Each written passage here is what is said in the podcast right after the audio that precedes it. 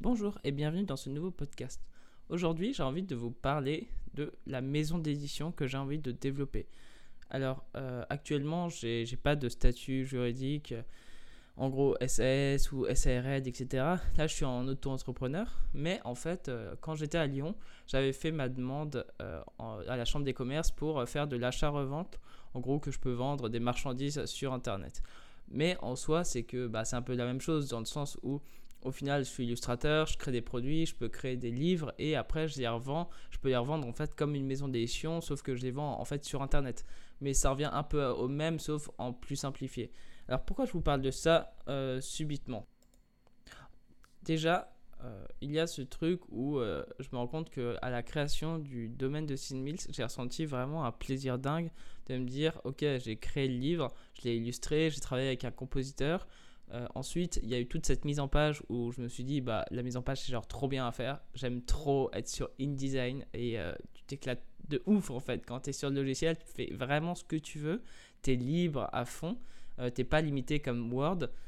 Ensuite, il y a ce côté où il y a tout le côté communication, marketing. J'adore ça, je trouve ça mais fantastique. J'adore venir vers les gens, leur présenter un peu le, bouquin, euh, créer des partenariats avec euh, certaines pages Instagram ou, pages, ou chaînes YouTube, pardon. Et après, ils parlent du livre et ils commencent à se développer petit à petit. Et je trouve ça génial. Et en plus, j'aime trop aussi cette partie euh, où j'envoie les colis avec des petits goodies et tout ça à l'intérieur. Et quand les gens reçoivent le livre, ils sont comme des fous parce que le livre est ultra qualitatif. Et je me dis, ok, ils sont trop contents parce que le livre est beau.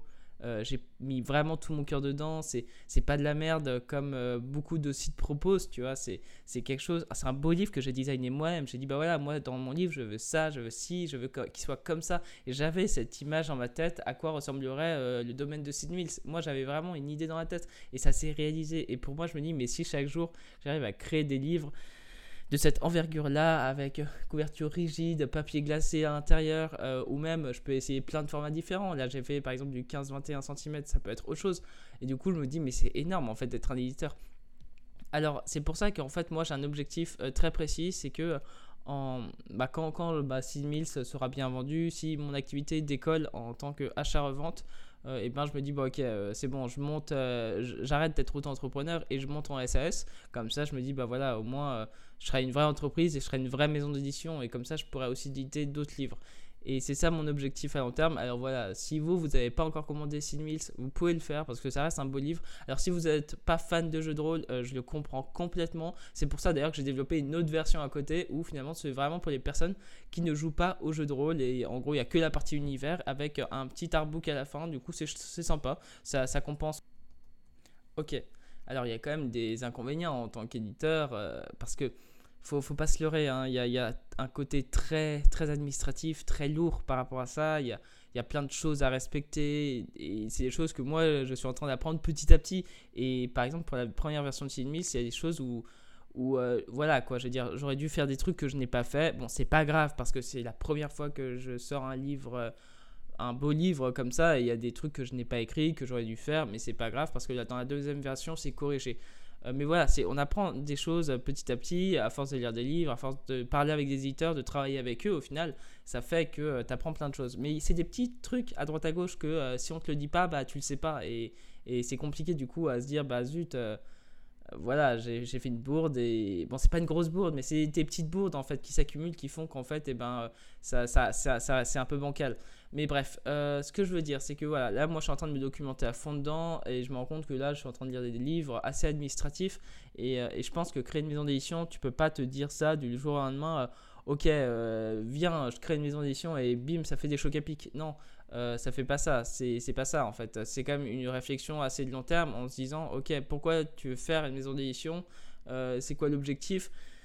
Et voilà, moi je sais que euh, créer une maison d'édition, c'est euh, il y a plusieurs objectifs derrière. Et puis moi voilà, je sais que, que moi j'aime pas être un simple illustrateur. C'est sympa hein, de dessiner tout ça, mais déjà je me rends compte que je suis pas trop fan euh, de dessiner pour, pour des gens de base. Euh, je me rends compte que c'est toujours la galère avec les prix où les gens veulent jamais te payer. Euh, moi, au bout d'un moment, c'est bon. Franchement, il y, a des fois où je me dis, mais, je perds plus de temps à parler avec des clients qui veulent pas te payer que finalement à vraiment dessiner. Du coup, je me dis, bon, laisse tomber. Euh, et si je voyais autrement, et qu'est-ce qui me plaît au final? Et, je me suis rendu compte qu'au final, le freelancing, c'est pas intéressant. Enfin, pour moi, moi, je trouve que c'est énervant plus que gratifiant. Du coup, c'est pour ça. Et je me rends compte que pour vendre des produits sur Internet, ça m'éclate beaucoup plus. Franchement, c'est tellement plus satisfaisant de développer de A à Z un produit. Enfin, c'est dingue. Alors, et c'est pour ça qu'en fait, en tant qu'entrepreneur, tu peux finalement être un petit éditeur, être considéré comme un petit éditeur, même si tu n'as pas la case éditeur, voilà, au sens propre euh, du terme. Euh, quand tu es illustrateur, que tu développes des produits, ça revient à la même chose. Un éditeur, c'est quoi? C'est juste un gars qui, euh, qui édite des livres ou des choses, en fait, pour les revendre ensuite. C'est tout.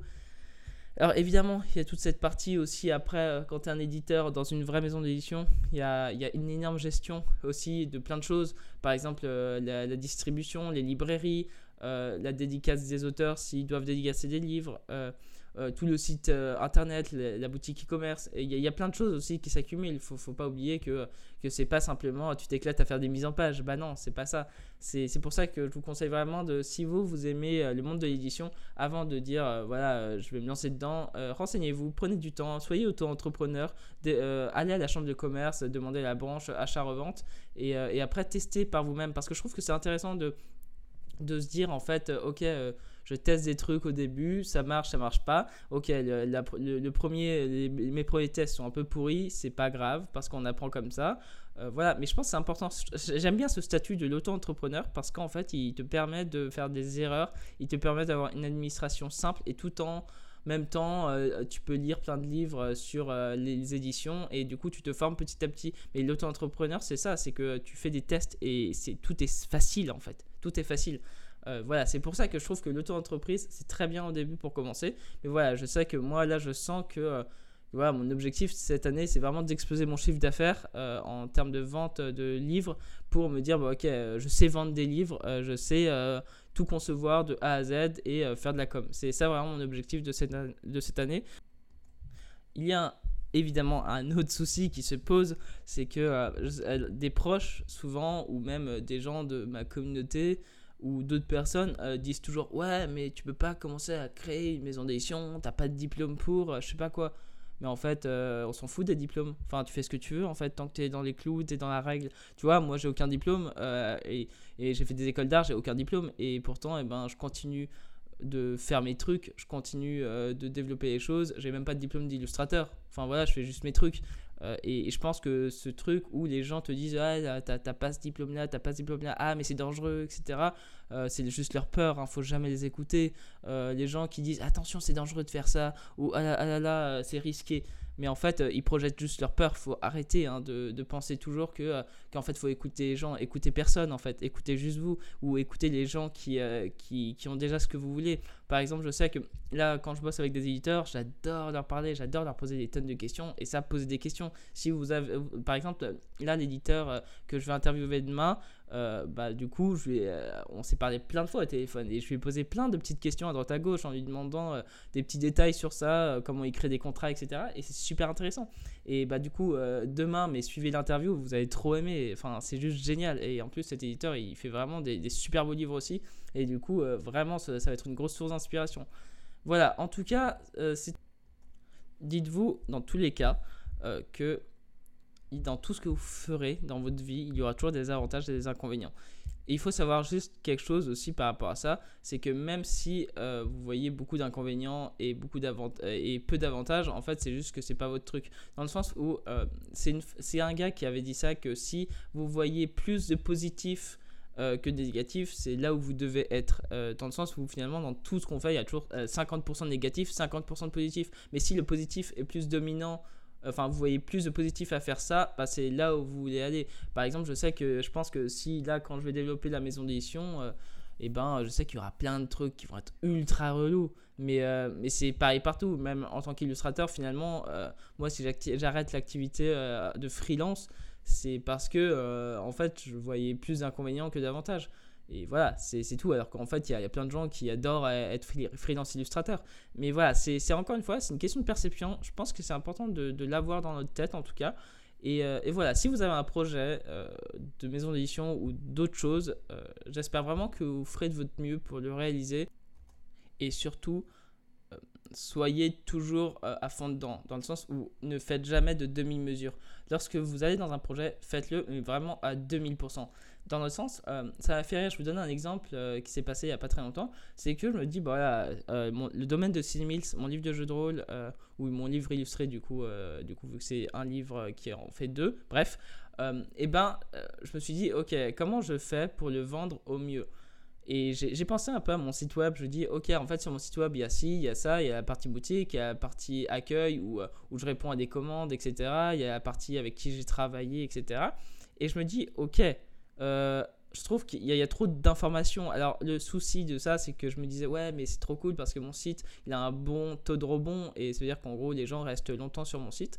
Et du coup, j'avais pas envie de le changer. Je me disais non, mais euh, si je commence à le changer, mon taux de rebond va diminuer de ouf. Et, du coup, j'avais un peu peur en fait de me dire euh, si, je, l'axe trop sur le domaine de Sid Mills, j'ai peur en fait que mon site devienne inefficace. Et je me suis dit, non mais attends, euh, le but, c'est pas que tu aies un beau site, c'est que tu fasses des ventes en fait, et que les gens aiment ce que tu fais surtout.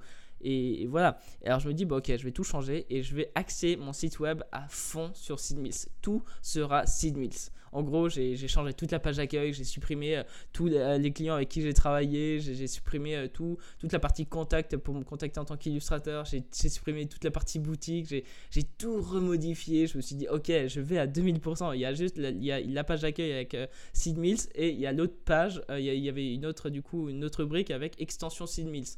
Euh, voilà, c'est tout, je crois. Il y avait aussi illustration euh, liée à Sid Mills. En fait, tout était lié à l'univers. Et je me suis dit, mais en fait, c'est ça qu'il fallait, fallait faire depuis le début. Du coup, j'en suis très content d'avoir fait ça. J'ai eu un peu peur parce que je me suis dit, merde.